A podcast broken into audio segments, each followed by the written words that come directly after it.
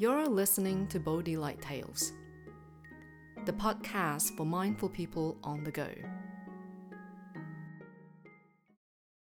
Hello, this is Miao Guang. Today's Bodhi Light Tale is The Lesson. Once upon a time, there lived a young lady named Sylvia. She recently graduated from college but was still unsure as to what she wanted to do in life. Under pressure in having to pay her bills, Sylvia applied for a job as a personal assistant in a finance company. Not long after submitting her application, she was interviewed by Hugo, the general manager, and got the job. One month into her new job, Sylvia had received all the training required and was well equipped to perform her duties. One day, a man named Dominic arrived at the reception desk.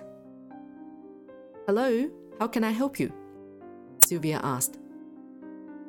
Hi, my name is Dominic. I'm here for an interview with Hugo Reynolds, Dominic said. Are you sure? I don't have you scheduled in his calendar. Please wait. Sylvia replied. I'm sure, the appointment was booked for 1 p.m., Dominic said. I'm sorry, it seemed like I've double booked him for that time. Let me check if Hugo can still do the interview right now, Sylvia said. Okay, thank you, Dominic replied.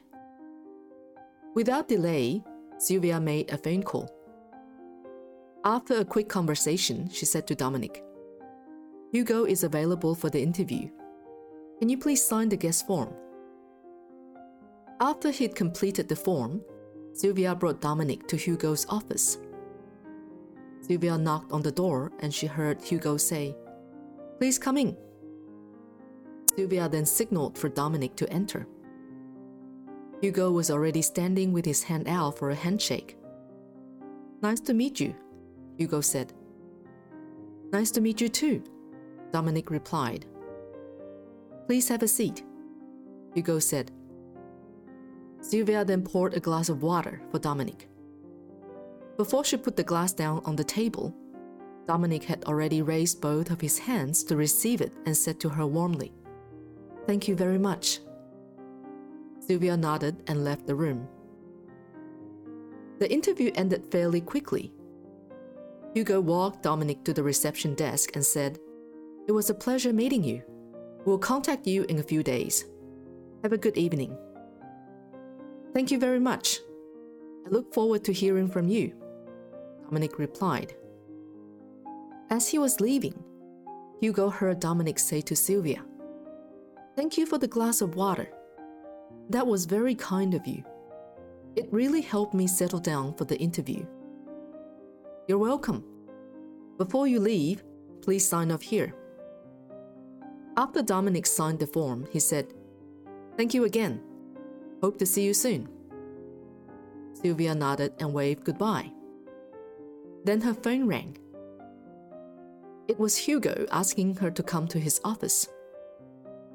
Please send this out today. It's urgent, Hugo said to Sylvia as he handed her an envelope. Will do, Sylvia replied. By the way, what do you think about Dominic? Hugo asked. I don't know, I only just met him, Sylvia replied. Hugo then asked, What about his skills and knowledges? Do you think he's a good fit for this company? I don't know. I didn't look at his resume, Sylvia replied. Hugo continued, What about his character?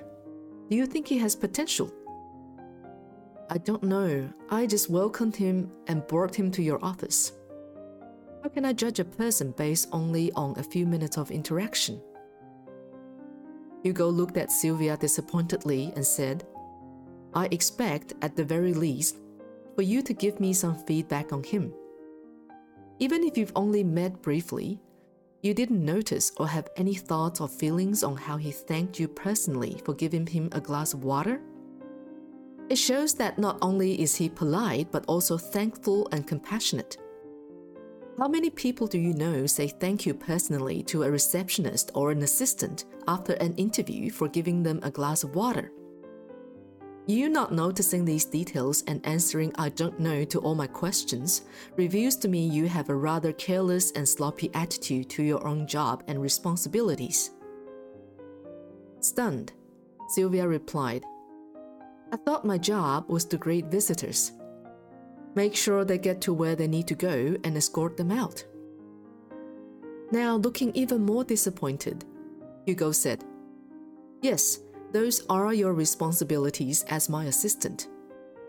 But I expect more from you. I hope that you're mindful and attentive to everything that happens around you. If you don't pay close attention to details, then your achievements will be rather limited. You have eyes and ears. Use them wisely. Don't merely see but observe attentively. Don't just hear but listen closely. If you can use both keen observation and awareness when doing your job and living your life, then I'm sure you'll have a successful future. Hugo's words struck Sylvia like a lightning bolt. She said to Hugo, You're right. I've been careless and inattentive. Thank you for teaching me a most valuable lesson. This story highlights the importance of being mindful and aware. Like Sylvia, if we live our lives or do our jobs carelessly or unaware, then our ability to solve problems and face obstacles will be limited. If we can train our senses and minds to perceive and process accordingly, then we'll be equipped to face and resolve any challenges we may encounter. Our friends, elders, and colleagues may teach us lessons we ought to listen and learn from if we are receptive and open to their guidance, as we accumulate lessons and wisdom from these experiences, we shall surely improve and better ourselves. Like Sylvia, she was appreciative of the lesson Hugo taught her. With a mindset of aspiring to improve ourselves and cultivating our minds, we can transform ourselves and benefit society.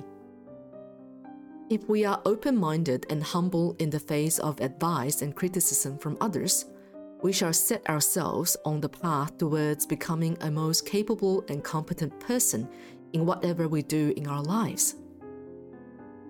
Just as Venerable Master Xing says, in the pursuit of learning, maintain a joyful attitude. In the face of advice, keep an open mind. In taking on responsibility, show courage. In dealing with others, remain respectful. This is Miao Guang.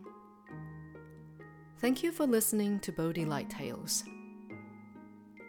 Subscribe to us and have stories delivered to you every week. May your day be filled with happiness and wisdom.